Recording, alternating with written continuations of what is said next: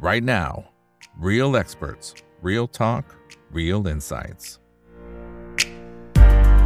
สวัสดีครับ สวัสดีเพื่อนๆนักทุนทุกคนนะครับ นี่คือ right now ใบบันพศทุกเรื่องที่นักทุนต้องรู้นะครับและสำหรับวันนี้สิ่งที่เราต้องรู้ก็เป็นทางฝั่งของจีนนะครับ ซึ่งในช่วงจริงจริงๆแล้วเนี่ยมันเป็นข่าวมาตั้งก่อนหน้านี้แล้วนะครับ แต่ว่าอย่างคุยกับพี่นัทานะครับพี่นัทาก็บอกว่าเนี่ยจริงๆวันเนี้ยมันเพิ่งจะเป็นทางการแค่นั้นเองนะก่อนหน้านี้มันก็มีการส่งสัญญาณอะไรมาเป็นระยะระยะอยู่แล้วนะครับ แต่ว่ามันก็มีอยู่หลายประเด็นเหมือนกันที่รัฐบาลจีนออกมาประกาศวันนี้ แล้วก็น่าสนใจที่จะต้องวิเคราะห์กันต่อนะครับว่าเขากำลังส่งสัญญาณอะไรนะครับ โดยเฉพาะนะครับอย่างวันนี้เองเนี่ยที่มีการประกาศจากคุณสีจิ้นผิงนะครับที่เดินทางไปเยือนธนาคารกลางจีนนะครับก็ถือว่าเป็นการเดินทางเยือนเนี่ยถือว่าเป็นครั้งแรกนะตั้งแต่เข้ามาดำรงตำแหน่งเป็นผู้นำในรอบนี้เนี่ยนะครับแล้วก็สภานิติบัญญัติก็อนุมัติ เพิ่มการขาดดุลงบประมาณงบประมาณประจำปี2516เพิ่มขึ้นกลายเป็น 3.8%ของ GDP นะครับ จากเพดานเดิมเนี่ยอยู่ที่ 3%ของ GDP การที่มันเพิ่มขึ้นมาเกือบเปอร์เซ็นต์แบบนี้เนี่ยมันก็มีนัยยะเพราะว่า GDP ของฝั่งของประเทศจีนมันก็ใหญ่มากใช่ไหมครับ ตัวเลขนี้ถือว่าน่าสนใจมากๆนะครับ แล้วก็มีการออกบอลออกพันธบัตรรัฐบาลเพิ่มเติม1นึ่งแสนสามหมื่นล้านเหรียญนะครับในช่วงไตรมาสที่ 4 นี้ เขาบอกว่าเขาอยากสนับสนุนเรื่องของกิจกรรมบรรเทาภัยพิบัติ แล้วก็การลงทุนในโครงสร้างพื้นฐาน แต่ข้อที่จริงเป็นอย่างไรนั่นคือสิ่งที่เราจะวิเคราะห์กันในวันนี้นะครับแล้วก็นะครับสำหรับท่านไหนที่เข้ามาแล้วก็ฝากกดไลค์กดแชร์ทุกช่องทางนะครับ Facebook YouTube Twitter Clubhouse ห้อง o v e r l a Chat แล้วก็ TikTok นะครับครับนะฮะคนไหนที่รับชมทางฝั่งของ Facebook เป็นอย่างไรเมื่อสักครู่นี้อาจจะมีปัญหาบ้าง ตอนนี้ก็น่าจะออนได้แล้วนะครับเดี๋ยวยังไงลองพิมพ์เข้ามาหน่อยเนาะนะครับว่าชัดเจนหรือไม่นะครับและนะครับ สำหรับรายการ The Conversation by ถามอีกนะครับ ก็สามารถไปติดตามกันได้นะครับ กับตอนที่ไปพูดคุยกับพี่เบียร์คุณวนนท์วรรณป้านนะครับวันนี้ก็จะไปเจาะลึกถึงในเรื่องของตัววิธีคิดวิธีการใช้ชีวิตนะครับ แล้วก็ทำอย่างไรถึงกลายมาเป็นเทรดเดอร์ที่ประสบความสำเร็จไปย้อนดูย้อนหลังได้เลยนะครับ The Conversation by ถามอีกนะครับคันไหนดูแล้วก็ลองพิมพ์มาหน่อยก็แล้วกันนะครับ ว่าชอบไม่ชอบยังไงนะครับ โอเคเอาละฮะสำหรับในช่วงนี้นะครับได้รับเกียรติจากพี่นัทธะ มหัฒนาครับผู้ช่วยกรรมการผู้จัดการฝ่ายกลยุทธ์การลงทุน และลูกค้าสัมพันธ์จากเคแทมนะครับ สวัสดีครับพี่นัทธาครับผม สวัสดีครับคุณอีกสวัสดีทุกท่านครับครับโอ้โหเนี่ยจริงๆ พอเห็นข่าวนี้นะครับในช่วงตอนกลางวันตลาดหุ้นจีนแล้วก็ฮ่องกงเดี๋ยวบวก ถือว่าค่อนข้างแรง จริง ๆ ตลาดในภูมิภาคเอเชียบวกแรงแทบจะทั้งหมดเลยนะครับรวมถึงในบ้านเราด้วย แต่ว่าพอแม่ตอนท้ายตลาดมันเกิดอะไรขึ้นครับทำไมฮ่องกงนี่ติดลบมา2%เมื่อกี้ผมยังต้องเช็คแล้วเช็คอีกว่าเฮ้ยดูถูกหรือเปล่าเพราะตอนกลางวันยังเห็นบวกอยู่เลยนะครับ อ่า ตรงเนี้ยเอาเอาตรงเอามุมนี้ก่อนมันเกิดอะไรขึ้นนะครับถ้าความจริงแล้วเอ่อฮ่องกงนี่หางเสงมันบวกมาประมาณ 0.44นะฮะ0.44เซนก็คือเอ่อตอนช่วงเช้าเนี่ยจัดรายการอยู่มันบวกไปสองเปอร์เซ็นครึ่งเกินอีกนะของใช่ครับของจุดเจ็ดอะไรประมาณนี้เลยนะแต่ว่าก็คือหายแทบจะเฮี้ยนเลยนะเอ่อ ตอนบ่ายเนี่ยมันมีข่าวเรื่อง Country Garden Country Garden เนี่ยเป็นบริษัทอสังหาระดับต้นๆนะครับของของจีนเนี่ยแล้วก็มีปัญหาเรื่องของหนี้นะก็มีข่าวว่า default ค่อนข้างจะเป็นทางการเนี่ยก็คือ default ปิดนัดชำระหนี้หุ้นกู้สกุลดอลลาร์นะครับความจริงก็รู้ตั้งแต่สัปดาห์ที่แล้วละมีกำหนดจะจ่ายคูปองประมาณ แค่ประมาณ 15 ล้านกว่าดอลลาร์เท่านเอง ก็จ่ายไม่ทันนะแต่ Country Garden นี่ความจริงมันมันเล่นข่าวเก่ากันทั้งนั้นนะอย่างเมื่อกี้ที่คุณอีกบอกก็ถูกต้องมันมีรายงานมาก่อนหน้านี้แล้วว่าจีนจะเพิ่มการขาดดุลงบประมาณให้ทะลุเพดานนะครับอันนี้เป็นสัญญาณที่สำคัญ คือจีนเนี่ยเอาจริงกับมาตรการกระตุ้น คนก็ปรามาสว่า เอ๊ะมันออกมาอะไรแล้วมันไม่โดนใจ แต่นี่คือสิ่งที่เป็นรูปธรรมที่สุดคืออ ยอมเนี่ยยอมที่จะจัดงบประมาณขาดดุลเกินสามเปอร์เซ็นก็คือสสามจุดเอ่อสามจุดเจ็ดนะตรงเนี้ยมันมันก็เป็นรูปธรรมที่สุดนะครับเอ่อส่วนเรื่อง country garden เนี่ยผมบอกนี้นะเอ่อลองดูดูวิธีการบริหารจัดการของเขาเขาแบ่งเขาแบ่งเทียร์หรือว่าแบ่ง priority ของคนที่จะได้เงินไปเนี่ยเป็นชั้นๆนะลูกคนที่ซื้อบ้านเนี่ยสำคัญสุดนะครับ แล้วรองลงมาก็คือเจ้าหนี้ในประเทศ นะแล้วอยู่คนที่อยู่ข้างล่างเนี่ยก็คือเจ้าหนี้ต่างประเทศนะแต่ตลาดเนี่ยก็รู้เรื่องนี้อยู่แล้วตั้งแต่ปีสองปีก่อน ที่นักลงทุนเนี่ยตกอกตกใจจนกระทั่ง จนกระทั่งหนีออกไปนะจากตลาดจีนเนี่ยมันมันดำเนินมาเป็นปีๆละเอ่อคือคือเหมือนกับว่าพวกบริษัทอสังหาเนี่ยเวลาจะล้มเนี่ยนะเขาจะเขาจะ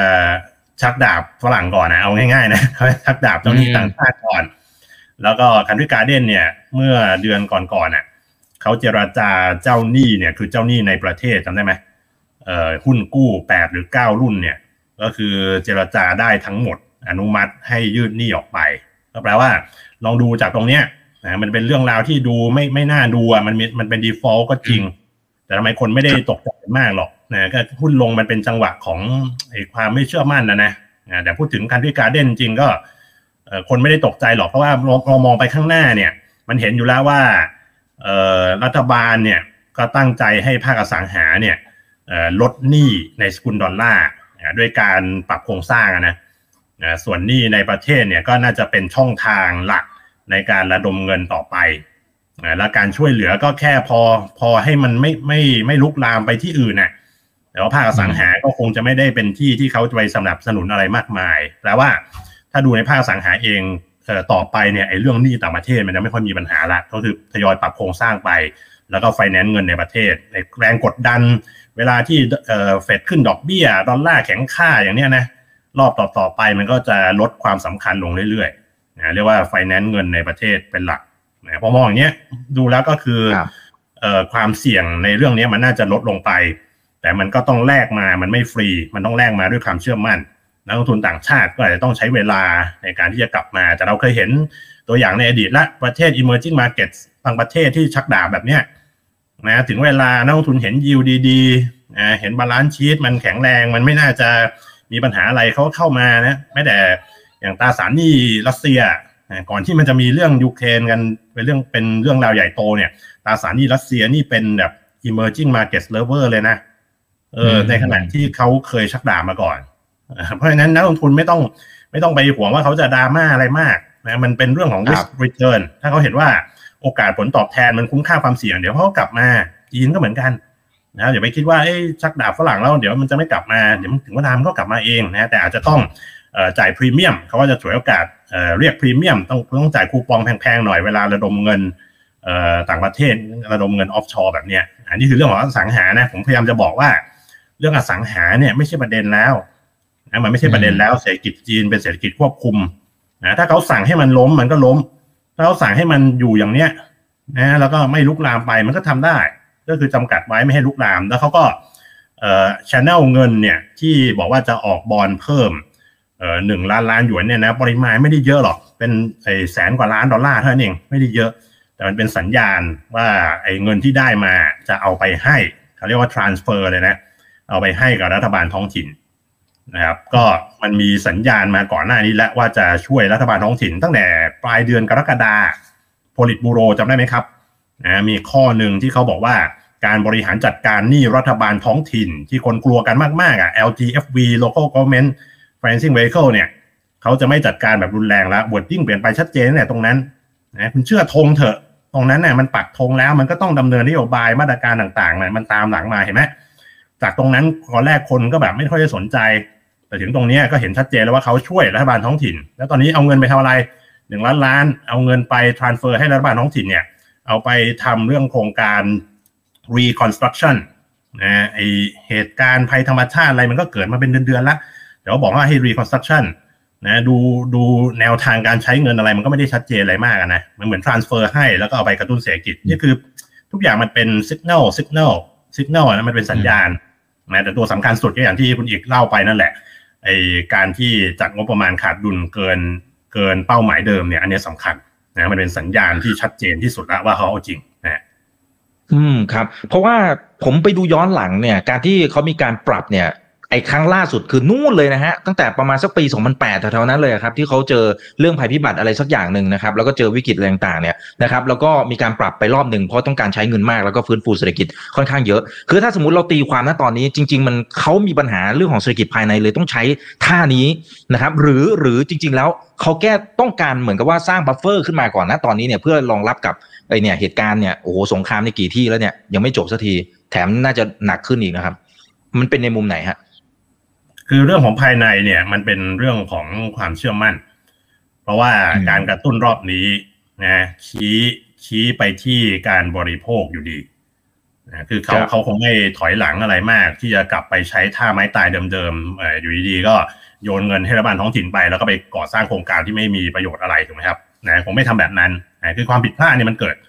แล้วก็ทำให้หนี้มันบวมนะแต่ว่าเขาก็ไม่ไม่รีพีทตรงเนี้ยคงจะกระตุ้นการบริโภค แต่จีนเนี่ย คือเลือกที่จะไม่ใช้วิธีแจกตรง คือ direct transfer ไปถึงผู้บริโภคอันนี้คือมันเหมือนกับเป็นสกูลที่ที่คนละสกูลกับไอ้โลกตะวันตกนะโลกตะวันตกเขาแจกตรงในนโยบายแบบ MMT Modern Monetary Theory ใช่ไหมแต่ว่าแต่ว่าเราเห็นแล้วพอพอจีนมองมองอยู่เนี่ยเขาเห็นข้อพิสูจน์แล้วว่ามันทำให้เกิดปัญหาเงินเฟ้อที่ไม่รู้จบ ตอนนี้เงินเฟ้อก็ไม่รู้จบนะ เงินเฟ้อกำลังก่อตัวขึ้นมาใหม่ใช่ไหมในอเมริกาเนี่ยเดี๋ยวปีหน้าเดี๋ยวคงได้รู้เรื่องอะมันมันไม่จบนะแต่จีนเนี่ยมีปัญหาอีกด้านนึงคือเงินฝืดแต่ปัญหาเงินฝืดจีนเนี่ยความจริงมันตัวล็อกสำคัญที่ทำให้เงินมันฝืด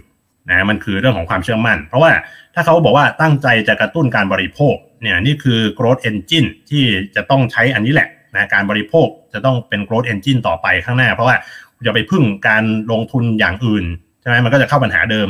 อย่าไปพึ่งการส่งออกเนี่ยโลกยุคปัจจุบันนี่มัน นี่มันแบ่งขั้วนะ แล้วก็มันกีดกันกันมากขึ้น onshoring friendshoring reshoring ถูกไหมคุณจะไปพึ่งการส่งออกมากก็ไม่ได้ ก่อนหน้านี้ที่การส่งออกดีๆเห็นไหมแล้วถึงเวลามันก็แผ่วไปมันพึ่งไม่ได้ มันมีการบริโภคนี่แหละ แล้วก็เรื่องของเทคโนโลยีที่มันจะสร้างแบบ S curve ใหม่ๆถูกไหมฮะดังนั้นการบริโภคเนี่ยมันเป็นฟังก์ชันของไอ้เงินออมแล้วก็ความเชื่อมั่นนะครับ เงินออมของจีนเนี่ยไม่มีปัญหานะ นะปีที่แล้วล็อกดาวน์เงินออมออมกันหนึ่งในสามปีนี้เนี่ยแววว่าเงินออมก็ยังสูงอยู่นะครับ เงินออมมีแต่ความเชื่อมั่นไม่มา คนก็เอาไปเก็บไปถูกไหมครับจีนก็ทำหลายอย่างเลยลดดอกเบี้ยลด triple Rนะผ่อนคลายกฎเกณฑ์ในเรื่องของการบริโภคต่างๆนะเน้นให้การบริโภคทั้งเรื่องของตลาดบ้านนะก็อย่างที่เห็นไปนะลดเงินดาวนะครับแล้วก็มาตรการต่างๆ ที่กระตุ้นให้มีการแบบคับเกรดบ้าน อะไรอย่างเนี้ยทำเป็นสมาร์ทโฮม นะก็กระตุ้นให้มีการบริโภคหลาย ๆ อย่างนะ EV ก็เป็นอะไรที่ไปได้ดีอยู่แล้ว ก็เพิ่มแรงส่งเข้าไปนะแล้วก็ความเชื่อมั่นเนี่ยความเชื่อมั่นมันจะมาจากไหนอีกถ้าคนยังไม่เชื่อมั่นนะหนึ่งในนั้นก็อาจจะเป็นการปั้นตลาดหุ้นดัชนีหุ้นขึ้นมา เขาบอกตรง ๆ ตั้งแต่โพลิตบูโรอะทุกอย่างมันเริ่มตั้งแต่กรกฎาโพลิตบูโรโพลิตบูโรนี่ชัดขนาดที่บอกว่าจะยกดัชนีหุ้นขึ้นเลยนะจนถึงตรงนี้มันใช้เวลาคือจีนต้องบอกว่าสไตล์ของจีนก็ไม่ได้รวดเร็วมากนะว่าการเอ่อเอ่อ ลดไอ้อากรแสตมป์อะไรก็ทำไปแล้วนะเดี๋ยวก็จะมีเรื่องของไอ้ลด settlement ไหมหรือว่าถ้ามันยังไม่ได้ก็จะมีเรื่องของไอ้เพิ่มขยายเวลาเทรดอะไรอย่างเนี้ยมันก็จะมีมาตรการอย่างนี้เข้ามาเรื่อยๆ ส่งสัญญาณให้พวกเพนชั่นฟันกองทุนบำนาญเนี่ยเข้าซื้อหุ้น แล้วก็เชียร์กันแบบตรงๆแบบให้ซื้อหุ้นได้แล้วอย่างเงี้ยผ่านทางสื่อของรัฐก็สไตล์จีนเนี่ยก็ทำสารพัดเลยอะถ้าใครบอกว่าจีนเนี่ยทำน้อยไม่น้อยนะ ก็ทำทำอย่างเนี้ยเพียงแต่ว่าไอ้ความเชื่อมั่นเนี่ยมันยังมันยังไม่ค่อยจะมาความจริงคนจีนเนี่ยเล่นหุ้นกันอยู่แล้วนะ ความจริงก็อยู่ในตลาดหุ้นกันพอสมควรแต่ว่าเขาจะเล่นอย่างนี้ คือเขาดันหุ้นเป็น sector sector ไปวันๆนะถ้าใครไปดูไอ้พวก top top volume top ไอ้ value ของจีน มันก็จะดันไปเป็น sector บางที่ขึ้นไปเป็นไอ้ขึ้นติด ceiling เลยนะถึงเวลาก็หายถึงเวลาก็ขายไปเนี่ยเขายังไม่มั่นใจถึงขนาดที่ว่าจะถมเข้ามาแล้วก็ดันหุ้นที่มันขึ้นไปทั้งดัชนีเนี่ยมันยังไม่มันมันยังไม่ถึงจุดนั้นไง นะเพราะฉะนั้นไอ้สิ่งที่เป็นสิ่งที่ดีหรือว่าเป็นความได้เปรียบของจีนคือเงินออมเนี่ยเยอะนะเงินออมเยอะนะครับ แต่ว่าความเชื่อมั่นเนี่ยขาดไปก็คือกระตุ้นความเชื่อมั่นไปด้วยวิธีต่างๆนะที่บอกว่าเขาไม่รีบ ผมผมมองอย่างหนึ่งว่าไอ้สาเหตุหนึ่งที่เขาไม่รีบนอกจากสไตล์ character ของรัฐบาลชุดนี้นะหรือสีจิ้นผิงเนี่ยนะมันมีอีกอย่างหนึ่งผมคิดว่ามันมีเรื่องของปัจจัยต่างประเทศเนี่ยเข้ามาเข้ามาร่วมด้วย สังเกตไหมครับว่าโพลิตบูโรรอบที่สำคัญก็คือผมจะอ้างถึงกรกฎาเนี่ย กรกฎามันเกิดขึ้นโพลิตบูโรที่ส่งสัญญาณว่าจะกระตุ้นแบบจริง ๆ แล้วนะมันเกิดในสัปดาห์เดียวกันกับที่เฟดเนี่ยประชุมแล้วขึ้นดอกเบี้ย ซึ่งว่ากันว่าครั้งนั้นเนี่ยกรกฎาน่าจะเป็นการขึ้นดอกเบี้ยครั้งสุดท้ายของเฟดละในวัฏจักรรอบนี้ จากตรงนั้นไม่ขึ้นอีกเลยนะ ผมเชื่อว่าจีนเนี่ยทามมิ่งอ่าแล้วนั้นก็เนี่ยรอบนี้คืออะไร รอบนี้คือมีการประกาศเรื่องของเอกู้หนึ่งล้านล้านใช่ไหมออกบอลหนึ่งล้านล้าน แล้วก็ ย้ำอีกครั้งหนึ่งเรื่องของการเซต deficit นะฮะฟิส c a ลเดฟิซิตเนี่ยเกินสามเปอร์เซ็นต์ถูกไหมครับ เกิดขึ้นในเวลาไหน เกิดขึ้นในช่วงเริ่มของไตรมาสสี่นะซึ่งว่ากันว่าสหรัฐเนี่ยเศรษฐกิจน่าจะเริ่มแผ่วจริงๆนะเพราะอะไรสหรัฐมี 2 ปัจจัยที่จะถ่วงการบริโภคจากตรงนี้เป็นต้นไปนะครับหนึ่งก็คือ excess savings นะเงินออมส่วนเกินที่ได้กันมาตั้งแต่เช็คช่วยเหลือโควิดเนี่ยนะเชื่อกันว่าเงินออมส่วนเกินมันหมดแล้ว ในไตรมาสสามนะอันนี้เฟดซานฟรานซิสโกหรือว่าหลายสำนักเนี่ยก็ชี้ตรงกันมันไม่ยากเลยตีกราฟเองก็ได้หาพื้นที่ได้กราฟนะเดี๋ยวเจอเลยว่า excess saving หรือเงินออมส่วนเกินเนี่ยมันหมดแล้วนะเพราะฉะนั้นไตรมาสสี่เป็นต้นไปไม่มีเงินออมส่วนเกินแล้วนะครับ มีแต่เงินออมธรรมดานะสำหรับอเมริกาสองก็คือ student loan ไง student loan นี่กยศสหรัฐเนี่ยนี่เพื่อการศึกษานะครับที่ได้รับยกเว้นไม่ต้องชำระมา 3 ปีครึ่งนะหมดแล้วนะเดือนนี้เป็นเดือนแรก ที่คน 43 ล้านคนอเมริกันนะต้องกลับมาชำระหนี้กยศนะนี่คือ 2 ปัจจัยหลักๆนะผมเชื่อว่ายังไงไม่มากก็น้อยต้องมีเอ่อเป็นปัจจัยถ่วงการบริโภค ซึ่งกินสัดส่วนประมาณ 2 ใน 3 ของ GDP สหรัฐแน่นอนดังนั้นถ้าเก่งแบบแบบนี้นะแล้วผมอ่านใจว่าผู้กำหนดนโยบายจีนก็เก่งแบบนี้นะเขาอัดมาตรการกระตุ้นแบบท่าไม้ตายอะไรประมาณหนึ่งอะออกมาในตอนนี้อ่าก็ ก็น่าจะเป็นอย่างนั้นผมสังเกตจีนมานานเนี่ยไอจังหวะเวลาของการดำเนินนโยบายของเขาอะทำ market timing ชัดเจนและหันไปดูอเมริกาตลอดเวลาเพราะถ้าเขาไอเขาเขาแบบไอไม่ดูตาม้าตาเรือนะ แล้วกระตุ้นไปเวลากระตุ้นของจีนรอบเนี้ยมันหนักมาก คนว่างงานหนุ่มสาวยี่สิบกว่าเปอร์เซ็นต์อย่างนี้มันหนักมากเขาต้องกระตุ้นการเงินการคลังพร้อมกัน มันมีความไม่สมดุลอย่างหนึ่งคือกระตุ้นการเงินเนี่ยคุณลดดอกเบี้ยคุณลด triple R เนี่ยสภาพคล่องมันไหลนะดอกนั้นเลยนะกระตุ้นการเงินนี่เร็วมากคนก็รู้ ลดดอกเบี้ยเนี่ยเร็วมากเลย เกิดผลเดียวนั้นเดี๋ยวมาตรการกระตุ้นการคลังเนี่ยต้องใช้เวลาเป็นเดือนเป็นไตรมาสนึกภาพดูนะคุณกระตุ้นสองอย่างพร้อมกันลดดอกเบี้ยด้วย กระตุ้นการคลังด้วยใช้จ่ายด้วยเนี่ย แต่การเงินเนี่ยมันเห็นก่อน ดอกเบี้ยคุณคุณดอกเบี้ยคุณลงก่อน แล้วถ้าเกิดว่าเศรษฐกิจสหรัฐยังไม่แผ่วอะดอลลาร์ยังไม่อ่อนค่ายิวยังขึ้นขึ้นอย่างนั้นอยู่เลยอะคุณจะเจอกับอะไร capital outflow ไงที่ผ่านมาเนี่ยเขาเล็งจังหวะแล้วประกาศมาผลิตบูโรเดือนกรกฎาไอ้ดอลลาร์มันก็ยังไม่หมดฤทธิ์ไง เฟดขึ้นดอกเบี้ยครั้งสุดท้ายตรงนั้นดอลลาร์เขายังไม่หมดฤทธิ์ยิวพันธบัตรยังพุ่งขึ้นต่อเลย ตอนนี้มีปัญหา US Treasury over supply นะไบเดนกู้เก่งเหลือเกินนะยิวออกไอ้บอลออกมาจีนก็ไม่ซื้อซาอุก็ไม่ซื้อเฟดก็ขายคำ QT ถูกไหมเนี่ยมันก็เลยมีปัญหาเรื่องสภาพคล่องนะก็ลุ้นอีกว่าไตรมาสนี้เศรษฐกิจสหรัฐแผ่วไหมถ้าเศรษฐกิจสหรัฐแผ่วจริงยิวหยุดขึ้นดอลลาร์อ่อนค่า เข้าล็อกจีนนะการเติบโตมา ลดเบี้ยไปก็ไม่ต้องกลัวว่าแคปิตอลจะเอาโฟลเพราะว่าการเติบโตคนคนมองการเติบโตของสหรัฐไม่ค่อยดี เงินมันน่าจะไหลแบบทำ US to China rotation ได้นะผมคาดหวังแบบนี้นะ ผมตีไว้เลยว่าไตรมาสสี่เนี่ยใช้ธีมที่เรียกว่า US China divergence เริ่มเห็นทรงแล้วในสัปดาห์ที่ผ่านมาเนี่ยยิวพันธบัตรสหรัฐเนี่ยค่อยๆ ปรับตัวลงยิวพันธบัตรของจีน 10 ปี ค่อยๆ ปรับตัวขึ้น ประมาณ 3-4 วันที่ผ่านมาเนี่ยสวนทางกันอย่างนี้ divergence ยิว10 ปีนี่มันบ่งชี้ถึงเรื่องของ มุมมองของนักทุนที่มองเศรษฐกิจนะเศรษฐกิจจีนดูเหมือนกำลังฟื้นละฟื้นมาสองเดือนแล้วนะแต่เดือนสิงหาเนี่ยสินเชื่อเติบโตดูที่สินเชื่อเลยเพราะจีนเนี่ยปั๊มเศรษฐกิจด้วยสินเชื่อ สิงหากันยาเดือนนี้ก็น่าจะดีขึ้นน่าจะเป็นเดือนที่สามที่ฟื้นตัวแล้วเศรษฐกิจสหรัฐน่าจะแผ่วตั้งแต่ตรงนี้ไป ถ้าเป็นอย่างนี้นะ ระเบิดขึ้นสำหรับหุ้นจีน อืมอืมแสดงว่ารอบนี้เนี่ยพี่นาถาไม่ได้มองเรื่องของสงครามเลยใช่ไหมครับหมายถึงว่าเหตุผลที่เขาทำเนี่ยตอนนี้ออกมาตรการต่างๆเนี่ยเพื่อรองรับ หรือเตรียมรับมือกับสงคราม ไม่ได้มองประเด็นนี้เลยใช่ไหมสงครามมีความอย่างนี้นะเอ่อคู่กรณีอันนี้สงครามไม่ใช่ไม่ใช่แค่คอนฟ lict ธรรมดาเป็นวอร์นะครับแต่เป็นสงครามระหว่างอิสราเอลกับฮามาสเราไม่เราเราพูดไม่ได้เลยนะว่าว่ามันเบา มันรุนแรงมันเลวร้ายมากนะเป็นเรื่องน่าเศร้าแบบรุนแรงเลวร้ายมาก เพียงแต่ว่าในแง่ของการลงทุนเนี่ย คุณต้องมองว่ามันเป็นคู่สงครามคู่นี้ หรือจะขยายวงเป็น regional war สงครามที่เป็นสงครามภูมิภาคหรือเปล่า สงครามภูมิภาคตัวเล่นสำคัญคืออิหร่านใช่ไหมคุณรู้ว่าฮามาสฮิสบอลล็อก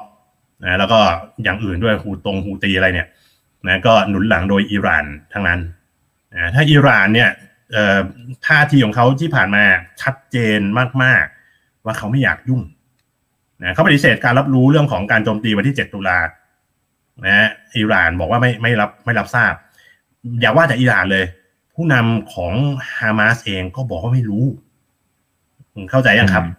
นะแล้วอิสราเอลเนี่ยบอกมากี่วันแล้วกี่สัปดาห์แล้ว ที่บอกว่าจะบุกลุยเข้าไปภาคพื้นดินในกาซาถึงตรงนี้เขายังเลื่อนตอนแรกจังหวะที่แรกที่เลื่อนผมจำได้เลยเขาบอกว่าฝนตก มันก็ดูแปลกๆอยู่แล้วนะแต่ว่าตอนนี้เปิดเผยออกมาค่อนข้างเปิดเผยออกมาเรื่อยๆเลยนะว่าอเมริกานี่แหละ ไม่อยากให้ลุยเข้าไปในกาซาอยากให้ใช้วิธีแอร์สไตร์แบบเดิมนะแล้วก็จัดกำลังไปไม่ต้องเยอะ แล้วก็เข้าไปล้อมเป็นพื้นที่เล็กๆนะแล้วพยายามไปช่วยตัวกันอันนี้คือวิธีที่อเมริกาเสนอนะอิสราเอลเองก็ไม่ได้เป็นเอกภาพนะครับในกองทัพเองก็มีความกังวลเพราะว่าสามแสนที่เกณฑ์มานี่ทหารกองกำลังสำรองนึกภาพดูรอดอนะครับ เข้าไปแบบนั้นเจอฮามาสอยู่ใต้ดินเจอแฮมบุชซุ่มยิง จะสูญเสียเยอะมากนะ เพราะฉะนั้นอิสราเอลเองก็ไม่ได้ไม่ได้อยากจะลุยทั้งหมดนะครับนะอิหร่านไม่อยากยุ่งซาอุดิอาระเบียไม่ต้องพูดถึงนะ รอดีลดี ๆ จากสหรัฐ ถูกไหมครับแม้แต่อิหร่านเองเนี่ยก่อนหน้านี้เขาทำอะไรอยู่ อิหร่านเองก็ได้ดีลที่ดีจากสหรัฐนะซาอุดิอาระเบียกำลังคุยเรื่องของการเจรจาจะฟื้นความสัมพันธ์เอ่อขั้นปกติกับอิสราเอล เพราะฉะนั้นเนี่ยผมเชื่อจริงๆว่า 7 ตุลามันคือช็อกนะครับนะมันเป็นการตัดสินใจที่ค่อนข้างจะไม่ได้รับการ approve แบบ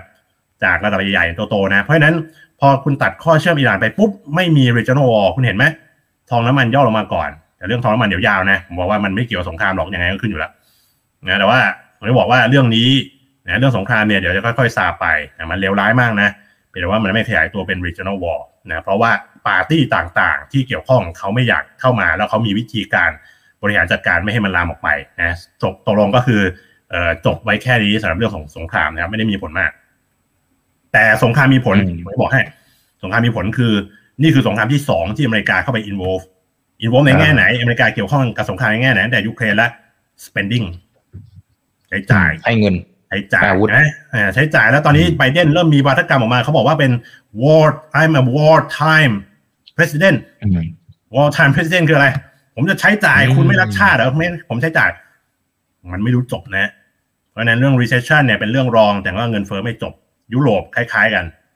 เขาจะแก้ปัญหาทุกอย่างด้วยเงิน ไม่ได้จ่ายเงินแค่สงครามนะเวลามีปัญหาอะไรที่จะทำให้การเมืองขั้วการเมืองฝ่ายตรงข้ามเนี่ยขึ้นมาได้เนี่ยเขาจะใช้จ่ายตอนนี้ทั้งยุโรปทั้งอเมริกาเนี่ยติดกับดักเรื่องของ over spending แล้ว recession เนี่ยเป็นแค่ความกังวล แต่สิ่งที่จริง และสิ่งที่จะหนักขึ้น และเป็นปัญหาต่อไปในปีหน้าเนี่ยทราบไหมครับ ไม่เชื่อต้องเชื่อเงินเฟ้อครับ เงินเฟ้อไม่จบอืมเงินเฟ้อข้ามไม่ตาย never ending inflation นะทั้งทั้งสหรัฐทั้งยุโรปเนี่ยติดลมตรงนี้ละเงินเฟ้อฆ่าไม่ตาย นะเพราะฉะนั้นสกุลเงินของเขาเนี่ยโดยรวมแล้วเนี่ยนะผมเชื่อว่ามันกำลังจะอ่อนค่าลงนะแล้วดูจีนสิครับนะในอดีตหลายสิบปีก่อนเราเคยเห็นแล้วว่าเวลาเกิด hyperinflation นะคนจะไปหาอะไรที่มันถือสกุลอื่นที่มันถือที่มันเงินไม่เฟ้อที่มันจะถือถือว่า เพราะว่าถ้าเกิดว่าคุณอยู่กับสินทรัพย์ที่สกุลเงินมันเฟ้อถ้าการเติบโตมันไม่แรงพอนะ ถ้าเกิดเป็น stagflation นี่การเติบโตมันแผ่วอีกนะมีความเสี่ยงเงินเฟ้อแต่ไม่เฟ้อเอ้ยมีความเสี่ยง recession แต่ไม่ recession นี่ แต่มันมีความเสี่ยงว่าการเติบโตมันจะแย่ลงถูกไหมการบริโภคมันโดนถ่วงถูกป่ะครับนะแล้วเงินเฟ้อด้วยอะคุณจะโดนกดกัดกร่อนเงินอย่างเร็วมากเลยนะคนจะวิ่งไปหาอะไรแต่ก่อนเนี่ยเคยจำได้ไหมสวิตเซอร์แลนด์เนี่ยเก็บเงินค่าฝากจำได้ไหมครับเพราะเรื่องเงิน hyperinflation เนี่ยคนหนีเงินเฟ้อไปหาสวิสที่บอกว่าเงินไม่เฟ้อนะสิบปีก่อนสิบกว่าปีก่อนคนหนีไปเงินเยนเพราะว่าเงินไม่เฟ้อเหมือนกัน แล้วก็เอ่อ current account ดูบัญชีเดินสะพัดก็เกินดุลตลอดเวลาอ่าถูกไหมฮะควรจะหา safe haven แบบนี้ ผมนำเสนอเลยว่า ณตอนนี้ safe haven ที่ไม่น่าเชื่อไอ้เป็นจีนครับ ปัญหาไปแล้วเรียบร้อยภาคอสังหาเนี่ยชักดาบฝรั่ง แล้วก็ไปกู้ในประเทศนะหมดความเสี่ยงตรงนี้ไปเลยนะแล้วการเติบโตเพิ่ง early recovery เงินเฟ้อก็ต่ำต่ำที่สุดในโลกเลยในบรรดา major economy คุณจะเอาอะไรอีกสำหรับเอ่อ new safe haven อันใหม่เงินหยวนนะแล้วก็สินทรัพย์สกุลเงินหยวน อืมอืมครับอะแต่อย่างในถ้าพูดถึงทางฝั่งของตลาดหุ้นเองเนี่ยจริงๆนักลงทุนถ้าดูจากคอมเมนต์เนี่ยก็ลงทุนกันค่อนข้างเยอะ แล้วก็ต้องยอมรับว่าติดติดครับ ติดดอยอะนะฮะแล้วก็ติดกันแบบเนี่ยท่านนี้บอกว่าลบเยอะมากนะครับ โดนไปสามสิบเปอร์เซ็นตนะครับท่านนี้บอกว่าถัวเข้าไปก็เท่ากับว่าพอขาลงมารอบนี้โดนอีกเนี่ยผมว่าเจออย่างนี้เยอะนะพี่นัทธะคือนี่ขนาดเขาแบบใช้กลยุทธ์แบบหืมนู่นนี่นั่นแบบมาแบบรัวมากอะ แต่ยังเอาไม่ขึ้นเนี่ย อันนี้จริง ๆ มันอาจจะเริ่มมีปัญหาหรือเปล่าครับเราวางใจได้ขนาดนั้น เราเราเชื่อได้ได้ขนาดนั้นเหรอครับ ว่าเดี๋ยวสุดท้ายมันจะไปต่อ ไม่ใช่เริ่มมีปัญหาครับ ปัญหานี่มันมีมานานแล้วปัญหาที่สำคัญที่สุดครับคือเฟดและเงินดอลลาร์ไม่มีอะไรครับที่หนักหนากว่าทั้งสองอย่างนี้นะไม่ว่าคุณจะมีไอเดียที่ดีนักหนา หรือว่ามีการเติบโตที่ดีเท่าไหร่นะแต่ว่าถ้าเกิดเฟดกับดอลลาร์เป็นปัญหาเนี่ย ในโลกของการเงินอืมในโลกของการเงินนะ คุณไปไม่รอด ไอเดียของไอเดียที่มีดีๆ นะ ขึ้นขึ้นไปเดี๋ยวมันลงมาขึ้นขึ้นไปเดี๋ยวมันลงมาเพ ราะว่าไอเฟดกับดอลลาร์เนี่ยแหละมันขึ้นดอกเบี้ยมานานเท่าไหร่แล้วครับ ขึ้นดอกเบี้ยมาห้าเซนกว่าตลอดปีเลยนะ เพิ่งหยุดไปเมื่อเดือนกรกฎาตอนนี้มีปัญหาเรื่องของยิวพันธบัตรขึ้นไม่หยุดมีวันก่อนมีบิลแอคแมนมาช่วย save ชีวิตนักลงทุนไว้บอกเขาปิด positionปิด short position ของ US Treasury 10 ปีละถูกไหมฮะผมไม่ได้เชื่อนะว่าไอ้ห้าเปอร์เซ็นต์ที่มันจะตันนะไอ้ยิวพันธบัตร10ปีเนี่ยเพียงแต่ว่ามันเหมือนกับว่า ถ้าคุณจะ short พันธบัตรสหรัฐตรงนี้อะ มันต้องคิดเยอะขึ้นละนะเพราะฉะนั้นการเคลื่อนไหวแบบ one way เนี่ยน่าจะหยุดนะแล้วเงินดอลลาร์นะถ้ามันหมดแรงนะมันจะ happy ending สีสีที่แตกต่างจากตรงนี้แล้วก็เป็นปีๆที่ผ่านมาที่ผมบอกว่าถัวเข้าไปมันก็ไม่มาถัวเข้าไปก็ไม่มาคือเฟดกับดอลลาร์ดอลลาร์กับเฟดเฟดกับดอลลาร์ดอลลาร์กับเฟดเฟดกับดอลลาร์ผมจะพูดซ้ำๆอย่างนี้นะให้คุณจำเข้าไปเลย ว่าในโลกการเงินเนี่ยไม่มีอะไรที่มันจะเหนือกว่าสองอย่างนี้เฟดกับดอลลาร์ที่ผ่านมาเราเองก็คิดเหมือนกันคล้ายๆกับคนอื่นเนี่ยตอนเฟดขึ้นดอกเบี้ยมาสามเปอร์เซ็นต์คนคิดว่าพอแล้วถูกไหมครับ ขึ้นดอกเบี้ยมาสี่เปอร์เซ็นต์แล้วคิดว่ามันจะพอละขึ้นดอกเบี้ยมาห้าเปอร์เซ็นต์แล้วคิดว่ามันจะพอละอย่างน้อยๆสาม step อะที่คุณถัวเข้าไปอะเป็นเพราะว่าความคาดหวังอย่างนี้ว่าเฟดมันจะหยุดหรือยังปัญหาอย่างเดียวของเราจริงๆอะ ultimate problem เลยคือเฟดมันไม่หยุดสักที แต่ตอนนี้ถ้าเฟดมันหยุดแล้ว ถ้าเราเชื่อว่าปัจจัยถ่วงการบริโภคเป็นจริงนะเฟดมันหยุดขึ้นดอกเบี้ยจริง แล้วดอลลาร์มันกลับลงมาจริง นี่คือความแตกต่างระหว่างสิ่งที่คุณจะต้องเจอตรงนี้อนาคตที่สดใสจากตรงนี้ไป เทียบกับความหม่นหมองที่คุณเจอปีสองปีที่ผ่านมา เฟดกับดอลลาร์ ดอลลาร์กับเฟด ไม่มีปัจจัยอะไรมากเหนือกว่านี้ ผมไม่สนใจว่าแกรนผมไม่สนใจ Country Garden ผมไม่สนใจว่าบออะไรเลยนะเฟดกับดอลลาร์ดอลลาร์กับเฟดความแตกต่างมันอยู่ตรงนี้ ถ้าเฟดหยุดขึ้นดอกเบี้ยดอลลาร์อ่อนค่า ชีวิตเราจะดีขึ้น อืมอืมครับ อ่า เพราะฉะนั้นเนี่ยแหละครับ ก็ต้องติดตามมันต่อนะครับ แต่อย่างน้อยมันเริ่มจะอาจจะเริ่มเริ่มเห็น divergence อย่างที่พี่นัทธาบอกนะครับเพราะฉะนั้นก็อาจจะเป็นโอกาสนะครับ โอเค ขอดูหน่อยนะครับ อืม เนี่ยจีนต้องโอ้อันนี้น่าจะแค่คอมเมนต์แซวเฉยๆนะครับนะฮะบอกว่าจะต้องใช้พลัง อันนี้ อันนี้ไม่เกี่ยวละนะฮะเดี๋ยวขอขอดูอันที่มันเป็นคำถามเกี่ยวๆหน่อยนะครับ นี่ อ่าเงินเฟ้อนะครับ ที่พี่นัทธาบอกว่ามันเอาไม่ลงมันเกิดจากอะไรนะครับ เพราะในต่างประเทศนี่ท่านนี้เขาบอก ในต่างประเทศเนี่ยเขาประกาศตัวเลขมันชะลอลงมาหมดแล้วมิใช่หรือ อ่าพี่นัทธา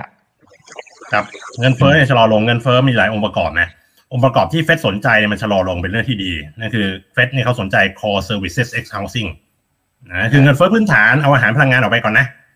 แล้วเอาเงินเฟ้อสินค้าออกไปด้วยเป็น service ใช่ไหมแล้วเอาบ้านเอาที่อยู่อาศัยออกไปด้วย ค่าเช่าออกไปนี่คือถอดถอดถอดถอดนะออกไปเนี่ยเขาก็นั่งดูตัวนี้แต่ทราบไหมครับว่าที่มันชะลอชะลอเนี่ยไอ้ core service ex housing เนี่ยนะสองเดือนที่ผ่านมามันเร่งขึ้นมานะครับ อันนี้คือมันค่อนข้างเซอร์ไพรส์ผมเหมือนกันนะผมคิดว่าไอ้สิ่งเนี้ยมันน่าจะชะลอต่อ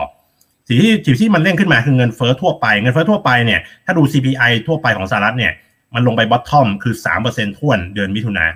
หลังจากนั้นขึ้นมาตลอดนะครับ เงินเฟ้อไม่จบนะครับนะพอถ้าเกิดว่าเงิน core ser- core core service ex housing เนี่ยขึ้นมาสองเดือนแต่เจอโรมพาวเวลเนี่ยแถลงข่าวล่าสุดเขาไม่พูดถึงเรื่องนี้นะถ้าเขาพูดถึงเรื่องนี้แปลว่าเขาจะต้องขึ้นดอกเบี้ยต่อคือเขาไม่อยากขึ้นแล้วเขาไม่อยากขึ้นดอกเบี้ยต่อแล้ว เขาไปพูดถึงอย่างอื่นโน่นนี่นั่นที่มันบอกว่ามันชะลอลงอะ พัฒนาการของค่าจ้างอะค่าจ้างมันชะลอลงแล้วนะอะไรแบบนี้ตลาดแรงงานมันเริ่มที่จะคลี่คลายอันนี้เป็นเรื่องจริงนะเป็นแต่ว่าไอ้ core service ex housing ที่คุณนั่งดูอยู่ประจำอะคุณกลับสองเดือนนี้คุณไม่ดูแล้วอะเพราะมันจะทำให้คุณขึ้นดอกเบี้ยเขาไม่อยากขึ้นแล้ว ถ้าเฟดไม่อยากขึ้นดอกเบี้ยนะ commodity ลั้ลลาเลยจีนจีนฟื้นตัว commodity ลั้ลลาถูกไหม commodity ก็จะปรับตัวขึ้น commodity เนี่ยมันจะส่งผลต่ออะไรเงินเฟ้อทั่วไปเงินเฟ้อทั่วไปเฟดไม่สนใจเฟดก็ไม่ขึ้นดอกเบี้ยคอมมอดิตี้ก็ขึ้นต่อเพราะว่าจีนฟื้นถูกไหม เงินเฟ้อทั่วไปก็ขึ้นไปเรื่อยๆจนกระทั่งถึงปีหน้า ผมเชื่อว่าณจุดหนึ่งอะเศรษฐกิจไม่ฟื้นสักทีไบเดนเขาเป็นเอ่อ war time president press spending ไปเรื่อยถูกไหมถ้าเป็นไปตามนี้นะเดี๋ยวเงินเฟ้อเองพื้นฐานเดี๋ยวมันก็ขึ้นมาจนกระทั่งถึงจุดหนึ่งเฟดก็ทนไม่ได้นะเราเจอกับภาวะที่ไอ้เงินเฟ้อเนี่ยมันสูงยาวนานนะมีเรื่องของไอ้กำลังแรงงานถึงถึงตลาดแรงงานที่คลายลง ลดความร้อนแรงลงแต่มันก็ยังถากต่างกันมากนะครับจำนวนตำแหน่งงานว่างกับจำนวนคนว่างงานเนี่ยยังเกินหนึ่งยังเกินหนึ่งจุดห้านะเรโชเนี้ยอยู่ประมาณหนึ่งจุดหกอะไรประมาณนี้นะครับแล้วก็เรื่องของอะไร onshoring friendshoring reshoring ยังไงทำคุณทำของมันก็แพงขึ้นอยู่ดีอะถ้าเกิดว่าคุณย้ายฐานผลิตกลับมาถูกไหมครับเวลาที่มีปัญหากับประเทศต่างๆมีปัญหากันสหรัฐกับจีนก็พอละถูกไหมของก็จะแพงขึ้นเพราะว่าคุณคุณย้ายฐานผลิตไม่ได้ทุกผลิตที่ถูกที่สุด energy transition ตราบใดที่คุณยังทำการเปลี่ยนผ่านพลังงาน คุณไม่ได้ใช้แหล่งพลังงานที่ถูกที่สุดนะฮะถ้าคุณถ้าปล่อยคาร์บอนคุณต้องจ่ายคาร์บอนเครดิตถูกไหมเพราะฉะนั้น energy transition เนี่ยทำให้เงินเฟ้อไม่จบนะครับนะแล้วก็มีเรื่อง geopolitics นะมันจะทำให้เกิดการที่จะต้องคุณจะต้องตุนของมากกว่าปกติไหมนะเพราะว่าอาจจะเกิด supply disruption อย่างที่เคยเกิดมาอะไรอย่างเงี้ยมีความไม่ไว้วางใจนะอาจจะมีสี่ประเด็นหลังที่ผมก็มาจาก Mohamed El-Erian นะซึ่งผมนับถือเป็นปรมาจารย์นะนะแล้วก็แล้วก็จอเจอคริสิสอยู่เรื่อยๆ อะไรแบบเนี้ย แล้วมันเหมือนกับว่าเวลาที่คุณอเมริกายุโรปเนี่ยเขาสื่อตัวว่าเขาอยู่ในสงครามนะเราเจอคริสิสเขาจะ spending นะเขาจะมีข้ออ้างในการใช้จ่าย เพราะฉะนั้น recession จะเป็นความเสี่ยงที่เบากว่า inflation inflation ไม่จบ เพราะว่าเขา over spending อันนี้คือนี่คือมูลเหตุสำคัญ over spending แล้วก็ energy transition เป็นตัวสำคัญเลยที่ทำให้เงินเฟ้อไม่มีวันจบออืมอืมครับอ่าโอเคนะครับ เอ่อท่านนี้คุณวานิลาบอกฮั่งเส็ง มันจะขึ้นได้บ้างไหมครับเนี่ยมันลงมาหนักมากมันเหมือนจะทำท่าจะขึ้นจะขึ้น สุดท้ายก็ถูกตบลงมาอีก ครับอืมไล่ไล่คนที่ใจเสาะกลัว Country Garden เอาไว้ก่อนดีแล้วนะถ้าใครซื้อวันนี้ก็ได้ถูกไงครับอืมไม่ใช่ประเด็นนะฮะครับผมบอกให้เลยไม่ใช่ประเด็นนะครับ มีแต่เฟดกับดอลลาร์ดอลลาร์กับเฟดดอลลาร์อ่อนลงทุกอย่างมาเองเวียดนงเวียดนามอะไรมาหมดนะไม่ได้หุ้นไทยด้วย อืมอืมอืม ถ้าเทียบกับความความบูลลิชนะครับ คืออย่างก่อนหน้านี้ที่มีโอกาสได้คุยกับพี่นัทธาเนี่ยก็จะค่อนข้างมองมองบวกนะครับสำหรับตลาดหุ้นจีนว่าเฮ้ยมันมันน่าสนใจในภาพระยะยาวนะครับ ลงมาก็ไม่ต้องกลัวอะไรขนาดนั้นนะครับ ถ้าณนาทีนี้เนี่ยความบูลลิชมันมันเลเวลไหนฮะยังเต็มแม็กอยู่ไหมอะสมมติหนึ่งไม่หนึ่งเปถึงลี่ยนสิบนะอะมันสิบเพิ่มคืขึ้อนแม็กเรื่อยเลๆยเพราะอะไร เพราะว่าประเด็นของอืมผมคือ ไม่มีอะไรสำคัญกว่าเฟดกับดอลลาร์ที่ผ่านมาเนี่ยอืมโอเคที่ทำให้เราแหกโค้งเนี่ยไม่มีเรื่องอื่นเลยนะ เพราะว่าเฟดมันขึ้นดอกเบี้ยไม่จบที่ค ผรับมบอกว่าเราคิดว่าจบที่สามมันไม่จบ มันก็ทรมานต่อสี่ห้าไม่จบก็ทรมานต่อ ถ้ารอบนี้มันจบจริง ก็หายทรมานขึ้นเลยครับ แต่ว่าถ้ารอบนี้จบไม่จริงแล้วมันขึ้นดอกเบี้ยต่อ เราก็จะทรมานต่อ อันนี้เงื่อนไขผมชัดเจนนะอ่าผมมั่นมั่นใจแค่ไหนว่าเฟดมันจะจบการขึ้นดอกเบี้ยเออก็มั่นใจมากขึ้นเรื่อยๆ เพราะว่ามันไม่มีทางขึ้นดอกเบี้ยไปเรื่อยๆ จนไม่สิ้นสุดหรอกครับ เพราะฉะนั้นความอืมบูลิชเนี่ยมากขึ้นเรื่อยๆเพราะประเด็นผมผมชัดเจนนะว่ามันขึ้นกับเฟดเป็นหลัก อืมอืมครับครับเอ้ยแต่ถ้าสมมุติว่าทางฝั่งอเมริกาเขาสมมุติว่าเขามีปัญหากันจริงๆเนี่ยจริงๆมันก็ทบกระทบชิ่งมาที่ประเทศจีนอยู่ดีป่ะครับหมายถึงในเชิงเขาเป็นคู่ค้ากันอะไรอย่างเงี้ยความเชื่อมโยงจะน้อยลงเรื่อยๆอย่างเช่นอืมเอ่อเรื่องของ geopolitics ไม่ต้องไม่ไม่เรียกว่าเอ่อผลกระทบเนี่ยเบาลงนะถ้าถ้าในเรื่องของ supply chain นะเพราะว่า supply chain มันมันถูกแบ่งขั้วมันถูกเขาเรียก rewiring กันมามากแล้ว นะแล้วอย่างดูตัวอย่างที่ชัดเจนที่สุดนะ ตอนเนี้ยคนที่ส่งออกไปอเมริกาเนี่ยเยอะที่สุดไม่ใช่จีนเนี่ยเป็นเม็กซิโกถูกไหมครับ เพราะฉะนั้นมันมีมันมีเรื่องของการแยกแยกกันมาพอสมควรไอ้ decoupling เนี่ยนะ decoupling เนี่ยมันมันทำกันมาพอสมควรแล้ว เพราะฉะนั้นไอ้เรื่องของความขัดแย้งระหว่างประเทศ supply chain disruption นะมันจะมีวิธีการบริหารจัดการที่ดีขึ้นจากเทียบกับรอบก่อนๆนะมันจะกระทบนะครับอเมริกา recession ยังไงก็กระทบนะยุโรป recession ยังไงก็กระทบอยู่แล้ว นะเพียงแต่ว่ามันอาจจะไม่มากเท่าแต่ก่อนนะเพราะมันมีการ decoupling กันพอสมควร อีกอย่างหนึงก็คือผมย้อนกลับไปบอกว่า recession ในอเมริกาในยุโรปเนี่ยอาจจะเป็นแค่ความกังวลสิ่งที่เกิดขึ้นจริงก็คือถ้าจะ recession เขาจะ overspending ต่อไป แล้วก็ทำให้มันไม่ไม่ recession แต่เป็น inflation ต่างหากอืมอืมครับ อ่า โอเคนะครับ เดี๋ยวขออีกสักหนึ่งถึงสองคำถามนะครับ อืม อ่า นี่ครับ เออสงครามอันนี้อ๋อสงครามพูดไปแล้วนะครับ อันนี้พูดไปแล้วไปดูย้อนหลังได้นะครับอ่าเมื่อกี้พี่นัทธะดูไปแล้วนะครับ โอเค ตอนนี้เริ่มเห็นการย้ายฐานการผลิตออกจากประเทศจีนนะครับ สรุปแล้วระยะยาวยังดีอยู่ไหมอืม คือย้ายกันมาพอสมควรแล้วนะเพียงแต่ว่าเอ่อไอความเชื่อมโยงเนี่ยมันไม่ได้หายไปนะระยะยาวเนี่ยก็คือเอ่อมันมีการปรับ supply chain กันใหม่ ส่วนจีนเองเนี่ยก็ต้องหา growth driver ใหม่ๆนะเพื่อเพื่อเพื่อที่จะทำให้มันมีการเติบโตในในประเทศมามาทดแทนเอ่อการเติบโตโดยภาพรวมเนี่ยนอกจากนอกจากเรื่องนี้นะยังมีเรื่องของโครงสร้างประชากรนะมันมีหลายปัจจัยที่ทำให้การเติบโตของจีนอย่างปีเนี้ยบอกว่าห้าเปอร์เซ็นต์คนทำได้ แต่ปีหน้าคนก็คิดว่าน่าจะเหลือ 4.5 อะไรแบบเนี้ยแล้วก็โตช้าลงเรื่อยๆนะมันมันเป็นแบบนี้อยู่แล้วแต่ว่าในแง่การลงทุนเนี่ย เราอาจจะไม่ได้ลงทุนดัชนีต่อไปแล้ว เราลงทุนในบาง sector บางธุรกิจที่การเติบโตไปตรงนั้น การเติบโตมันจะไม่เท่ากันนะในเศรษฐกิจเนี่ยมันจะมีบางอย่างที่โตเร็วมากเลยโตดีมากเลยได้รับแรงสนับสนุนจากภาครัฐอย่างมากๆเลยนะและมีบางอย่างที่มันเหมือนกับว่าเอ่อก็ประคองประคองไว้ไม่ให้มันมีปัญหาเท่านั้นเอง บางอย่างก็อาจจะล้มหายตายจากไปนะเพราะฉะนั้นภาพรวมของเศรษฐกิจจีนแน่นอนครับ โตช้าลงเรื่อยๆนะเพราะฉะนั้นผมอยากฝากไว้อีกอย่างหนึ่งนอกจากหุ้นจีนที่เราโฟกัสกันอยู่แล้วเนี่ยเราติดกันเยอะๆเนี่ยนะยัง มีบอลจีนอีกอย่างก็ติดกันเหมือนกันนะ แต่ว่าเราเป็นค่ายที่ติดบอลจีนเยอะที่สุดก็คือมีบอลจีนที่กองใหญ่ที่สุดอะใช้แนบอร์ดผมจะบอกว่าไอ้เนี่ยเป็นสตอรี่ที่ยิ่งใหญ่มากนะในระยะสั้นเนี่ยเวลาเศรษฐกิจฟื้นตัวเนี่ยคุณคาดหวังการแบบการฟื้นตัวของราคาหุ้นกู้ก็คือเครดิตสเปรดที่แคบลงได้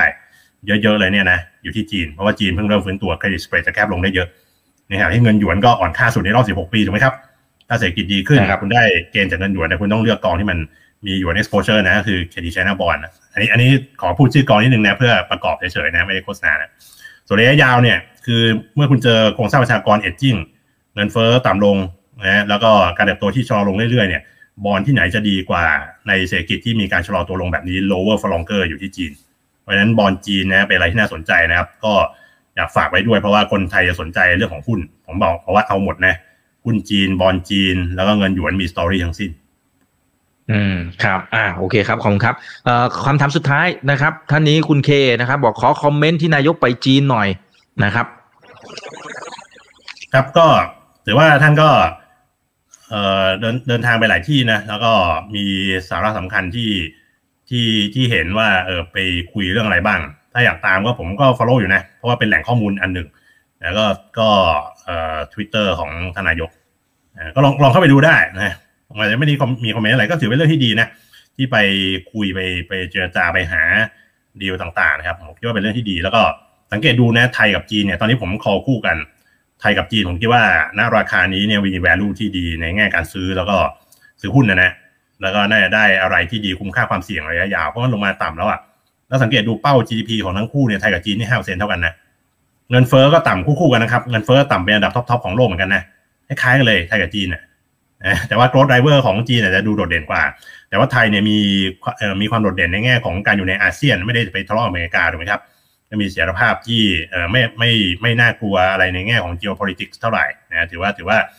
มีความสงบในแง่ในเรื่องนี้นะก็อาจจะมาชดเชยได้ ส่วนจีนนี่ก็เป็นเรื่องของเทคโนโลยีอะไรเขาเหนือกว่าอยู่ล้วนะเพราะฉะนั้นทั้งสองตลาดเนี่ยผมเน้นนะ แล้วก็โอเวอร์เวททั้งคู่สำหรับหุ้นไทยแล้วก็หุ้นจีนนะครับนราคาเนี้ยน่าสนใจมาก ครับ อ่า โอเค ได้ครับ ก็อันนี้มาวิเคราะห์กันแบบสดๆเลยนะครับ ขอบคุณพี่นัทถามากๆเลยนะครับ ที่